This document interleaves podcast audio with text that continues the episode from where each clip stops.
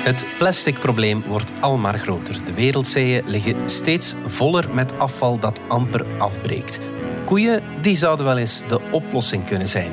En Telenet en Proximus krijgen er een concurrent bij. Want sinds kort kan je internet van Elon Musk krijgen in ons land. Het is vrijdag negen juli. Ik ben Alexander Lippenveld. Van de Standaard is dit Bits en Atomen.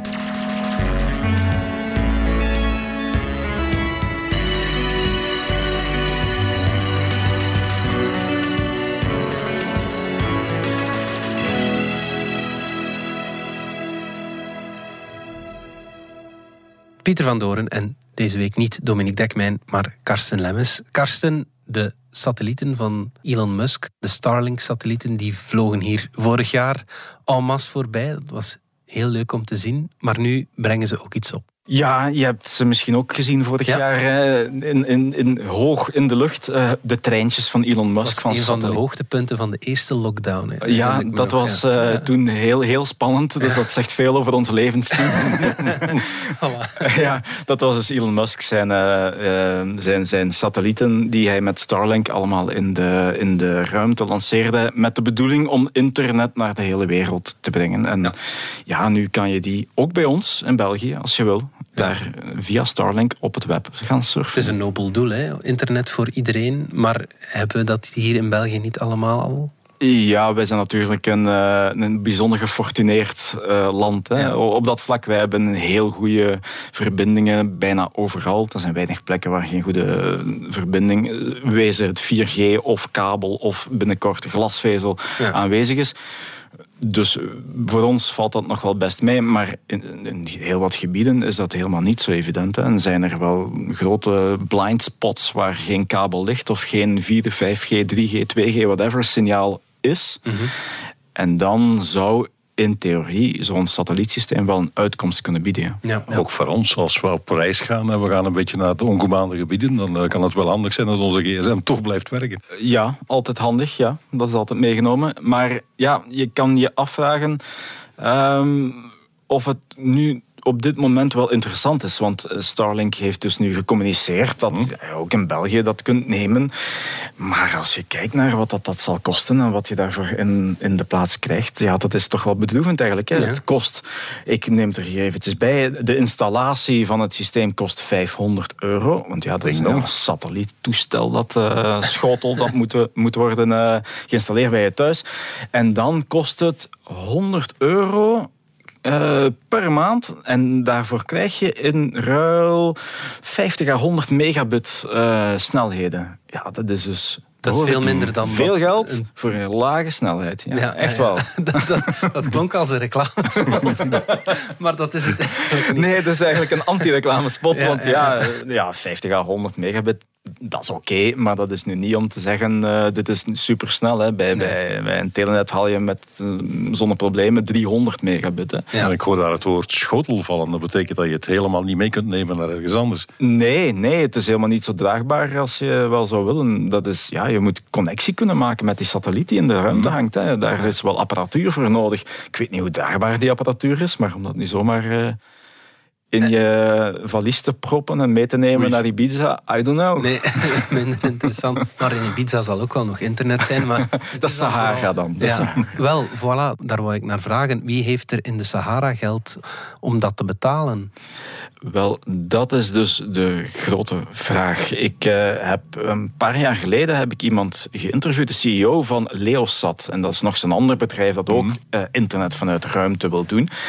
En hij zei, het is mij een raadsel hoe al die miljardairs, eh, zoals Musk, die satellieten de ruimte in, in, in schieten, hoe die daar ooit geld mee gaan verdienen. Mm-hmm. Want als je internet naar heel afgelegen gebieden wil brengen, ja, je kan moeilijk iedereen in een, in een heel afgelegen streekje kan moeilijk een, een satelliet van vijfhonderd euro op zijn dak gaan plaatsen. Dat gaat nooit gebeuren. Mm-hmm. Dus wat ga je moeten doen? Want je, je moet dat signaal dat uit de ruimte komt van die satelliet capteren mm-hmm. in een soort basisstation en dan via een andere technologie verspreiden over de lokale bevolking. Is dat nu wifi of is dat vier G, vijf G? Mm-hmm. Meerdere opties mogelijk. Maar iemand moet dat wel doen. Mm. En dat doen die bedrijven zoals Starlink niet. Dus die gaan dan partnerships moeten opzetten met lokale telecomspelers. Van gaan jullie ons satellietsignaal dat mm-hmm. uh, uit de ruimte komt, gaan jullie dat verspreiden over de, dat afgelegen dorpje daar, ergens aan de voet van de Himalaya? Ja. Hm.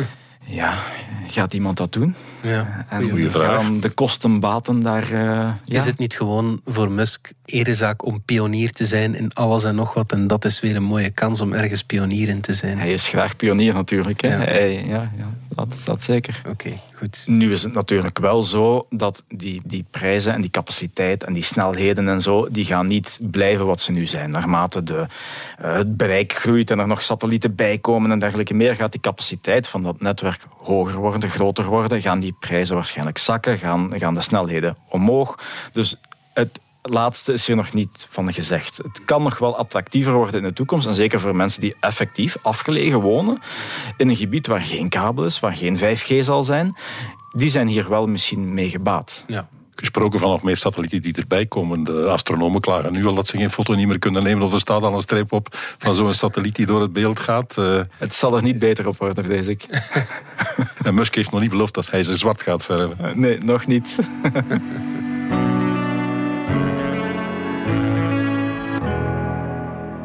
Pieter, een ander probleem in de wereld buiten te traag of te weinig internet, dat is plastic. Yes. Wat blijkt? Koeien vormen de oplossing. Ja, we hebben bij deze de oplossing voor het uh, plasticprobleem in de wereld. Voer het aan de koeien. Ja, oké, okay, vertel. Uh, grapje natuurlijk. Ja. Ik zal er maar meteen bij zeggen. Ja. Nu, wat uh, wel zo is, we zitten inderdaad met een serieus probleem met plastics. Per jaar moet je rekenen dat er ergens tussen de tien en de twintig miljoen ton plastic alleen al in de zee terechtkomt. Elk jaar opnieuw. Ja, dat is gigantisch. En dat verkruimelt en dat breekt een beetje af, maar toch... Uh, We dat zitten daar uh, met een, een vieze soep ondertussen. Ja, ja. Dus we moeten daar iets aan doen. Hmm. Nu, je kunt uh, proberen van die dingen te recycleren. Voor sommigen gaat dat, voor petflessen. Uh, daar kun je vezels van maken. En met die vezels kun je dan weer truien maken en zo. Maar dat is ook maar een klein deel van de petflessen. Er wordt veel uh, ja. reclame mee gemaakt, maar zoveel lost dat ook weer niet op. Nee. Andere dingen kun je chemisch een beetje aanpakken, maar dat is ook allemaal niet zo evident. Hmm. Het probleem met plastic is, het is heel goedkoop. Mm-hmm. We maken het van aardolie, die we ver onder de, de milieuprijs uh, bovenpompen. Mm-hmm. En die we dan heel goedkoop kunnen omzetten in uh, allerhande soorten plastics. Dus als je met recyclageplastic daar tegenop moet, ja. dan moet je ook heel goedkoop kunnen recycleren. Mm-hmm. En dat lukt dus uh, nauwelijks of niet. Nu, één manier waarop je het zou kunnen doen, is met enzymen. Ja. Biologische stoffen. Het is al biologisch, dat is punt één. Ja. En die ook nog eens heel specifiek zijn. Dat je ook in een mengsel van plastics, want dat is ook nog een probleem. Al die plastics zitten door elkaar heen. Haal ze er maar uit om ze apart te recycleren. Mm. Zo'n enzym kan één plastic erop inzoomen en dat afbreken. Ja.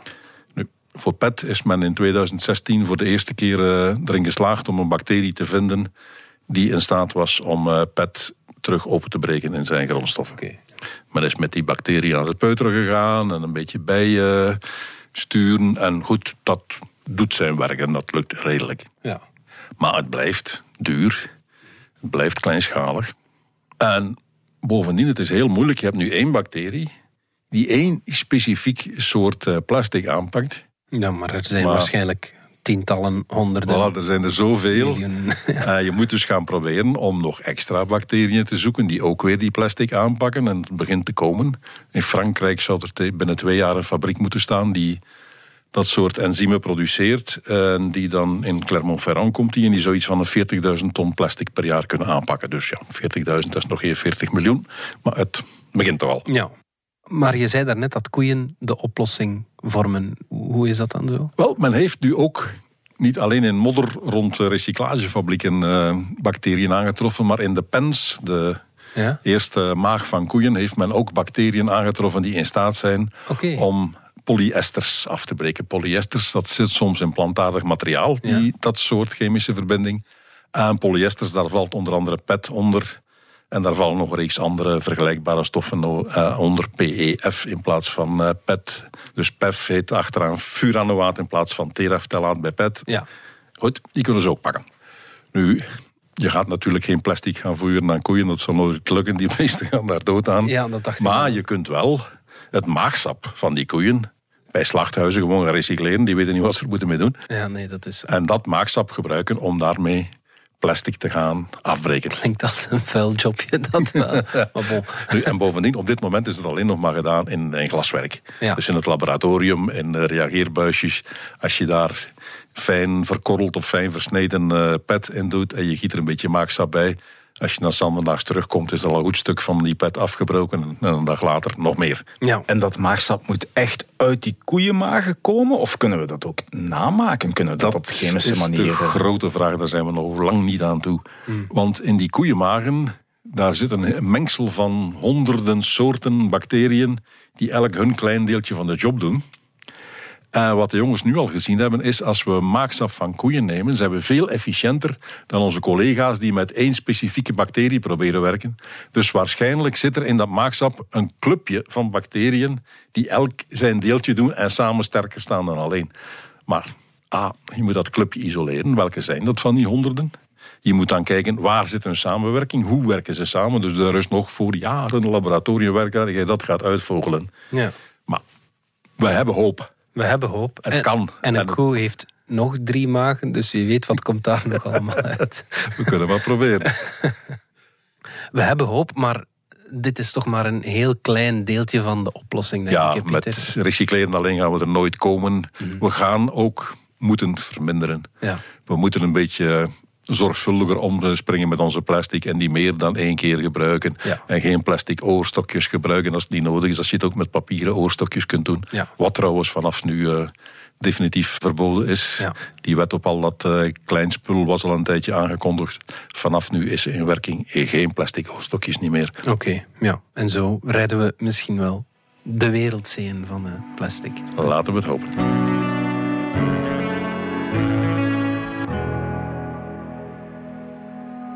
Karsten, Facebook heeft een belangrijke overwinning geboekt in de rechtbank in de V S.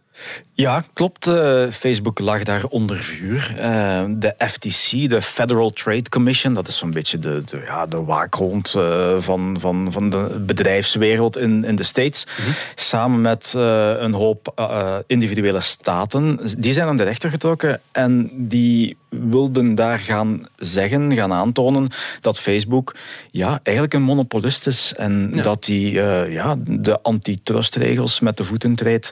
En ja, dat daar moest worden ingegrepen. En de rechter heeft eigenlijk die, die aanklachten naar de prullenmand verwezen. Heeft gezegd van, wat jullie beweren is onvoldoende aangetoond. Dus een grote overwinning voor Facebook. Ja, wat, wat beweerden die, die aanklagers dan? Zij beweerden bijvoorbeeld dat uh, Facebook in de markt van de sociale netwerken, waar die actief is, een uh, marktaandeel van zestig procent zou hebben, meer dan zestig procent, en dat dat uh, gelijk staat aan een monopolie. Oh ja.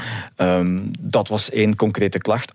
En de rechter heeft gezegd, goh, jullie hebben dat eigenlijk niet echt kunnen aantonen. Wat zegt dat, uh, zestig procent? En die, die markt van sociale netwerken, wat is die markt? Wat valt daarin? Wat valt daar niet in? Ja. Jullie doen niet eens de moeite om dat te goed uit te leggen. Uh, jullie gaan er precies vanuit dat ik zou zeggen, jullie hebben een punt. Ja, oké, okay, dus die uh, maar rechter dat is zo niet. Die voelde al aan van, uh, dat gaat hier procedureel uh, niet helemaal pluis zijn. Ik ga daar niet in mee. Hij beweerde eigenlijk, zoals ik het zie, zie ik hier een gebrek aan fond onder jullie claims.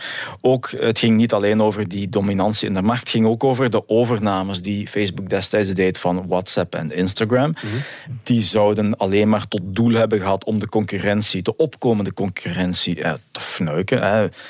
Ze beter opkopen dan met hen concurreren. Hè. Ze, ze op die manier daarmee te werk gaan. Maar ook dat uh, wees de rechter af. Die zei, ja, jullie hebben dat hier onvoldoende kunnen aantonen. En bovendien komen jullie af met iets dat jaren geleden is gebeurd. Ja, en uh, Lednout en Auspie zeiden al, het is toch niet verboden om slim te zijn. Ja, voilà. Wat is daar het probleem van dat Facebook zo groot is?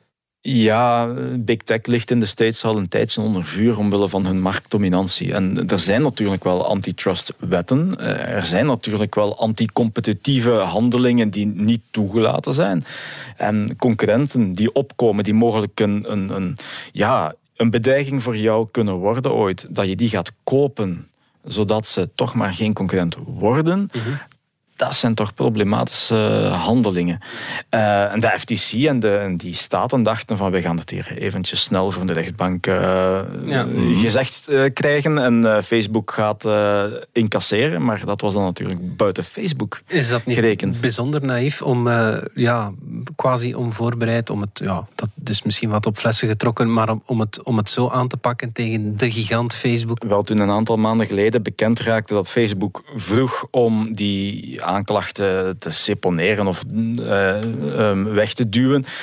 Niemand nam dat toen ernstig. Uh, je kon eender welke expert bellen en die zei, ach, dat is maar een manier van Facebook om zand in de machine te strooien. Ze weten ook dat, dat de, de rechter dat niet gaat doen.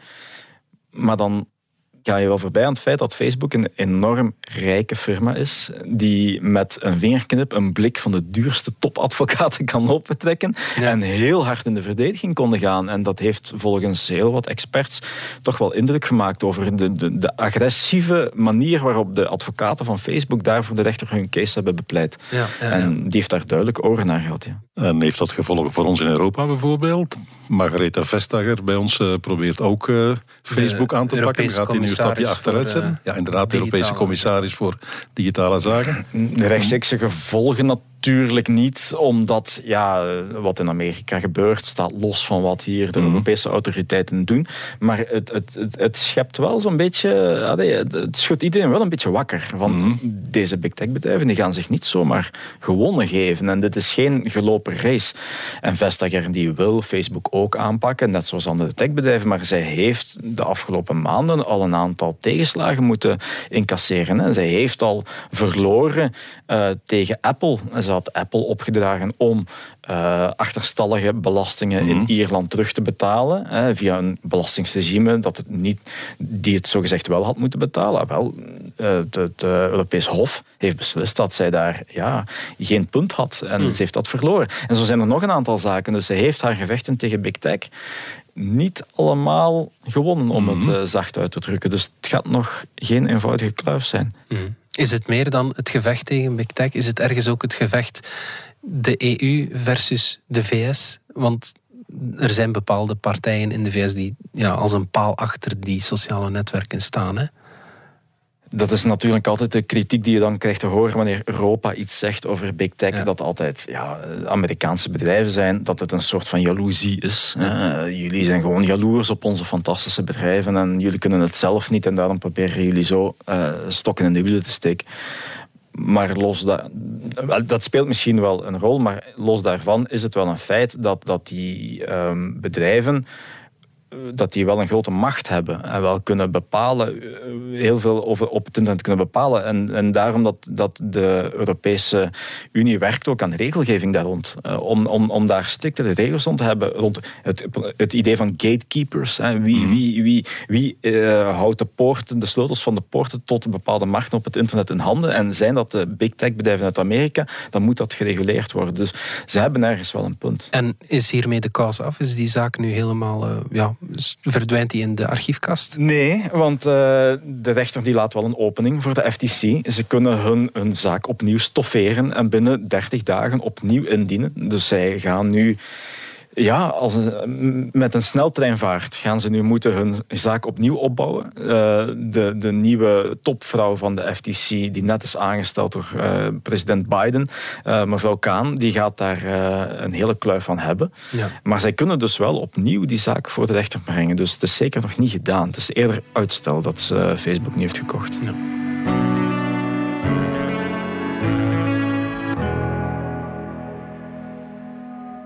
Pieter, in Jeruzalem zijn haaientanden gevonden, fossiele haaientanden van ongeveer drieduizend jaar oud, maar niemand weet hoe of waarom die daar gekomen zijn.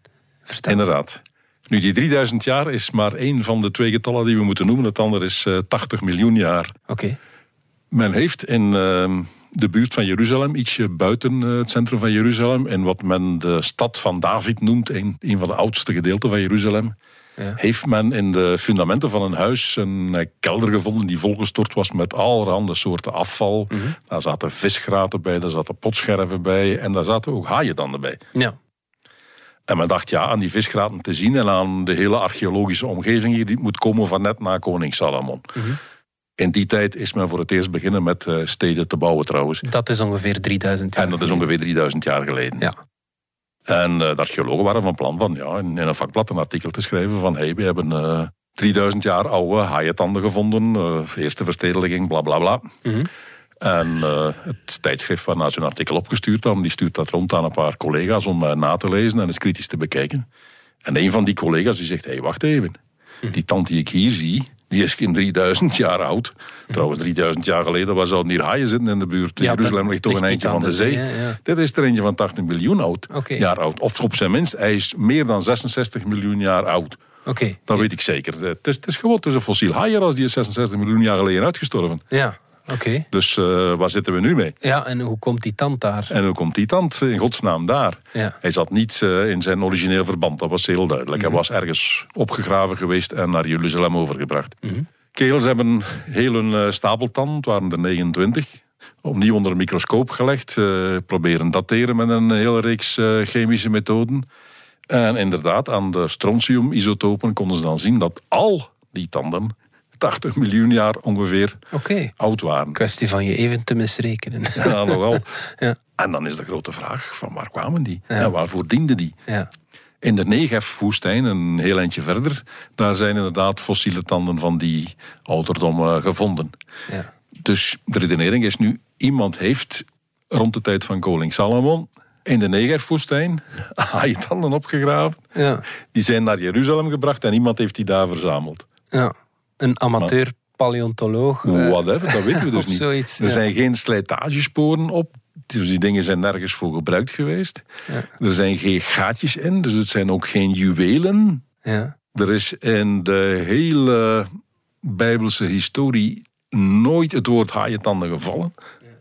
Niemand weet waarom de Joden in godsnaam interesse zouden kunnen hebben in haaientanden. Ze hebben geen enkele functie. Ja. En toch vind je daar een hele club van die haaientanden. En bovendien, deze vondst was eind uh, vorig jaar. Sindsdien hebben ze al op twee plaatsjes in de buurt van Jeruzalem, en eentje buiten Jeruzalem, hebben ze ook een verzameling haaientanden gevonden, fossiele haaientanden. Oké, okay, ja.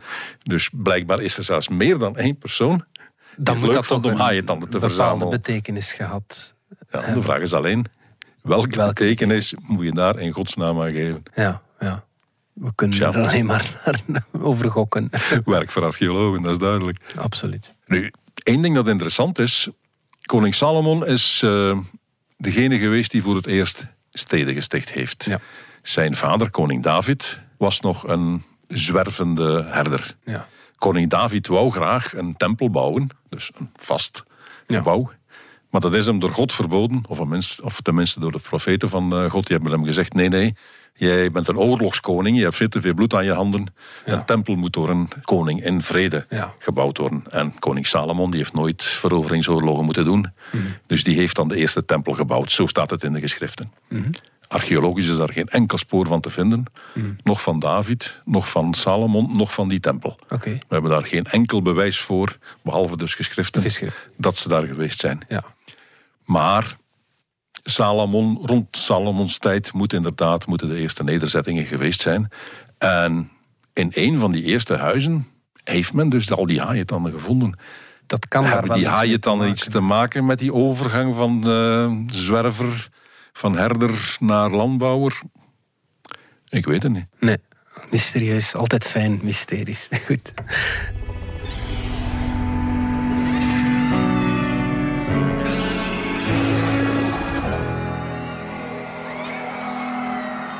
De dino van de week, Pieter, is een nieuw dinosoort. Vertel. Ja, uh, die was ook bekend om zijn tanden. Ja. Het was een planteneter. Het was een uh, neefje van onze iguanodons, de beroemde iguanodons die in het museum in Brussel staan. Ja. Altijd een bezoekje waard trouwens. Het zijn onze favoriete dino's, hè, Pieter. Ah, absoluut. Ja, ja, ja. En nu heeft men in het oosten van Spanje, in een plaatsje dat Portel heet, mm-hmm. ook weer Uh, een nieuwe planteneten dino gevonden die heel erg op onze iguanodons lijkt. zes à acht meter lang, zware achterpoten, uh, lichtere voorpoten. Niet zo klein als de voorpootjes van T-Rex, maar toch ja. kleiner dan de achterpoten. Grotere buik dan uh, T-Rex. Net zoals koeien grote buiken hebben, het was een ja. planteneten. ja. En dus uh, scherpe tandjes. Mm-hmm. Uh, ze hebben nu net in het uh, tijdschrift PLOS One een beschrijving van de, die dino gepubliceerd, want hij is al in negentien achtennegentig gevonden, maar al die tijd hebben ze nodig gehad om dat tot in detail, okay.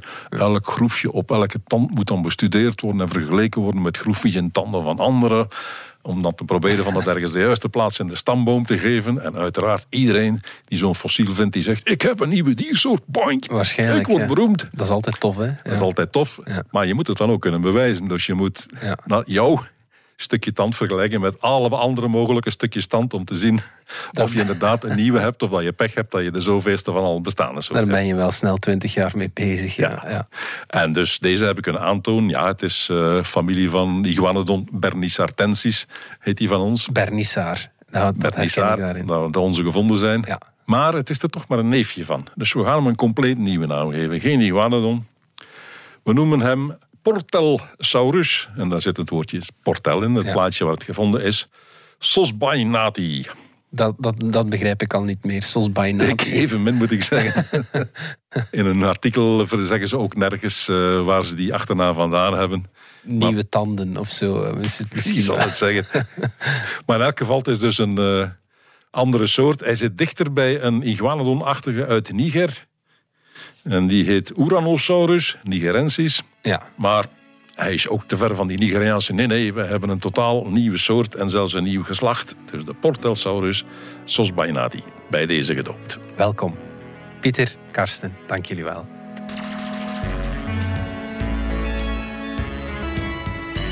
Dit was Bits en Atomen. Bedankt voor het luisteren. Reageren kan via podcast at standaard punt b e.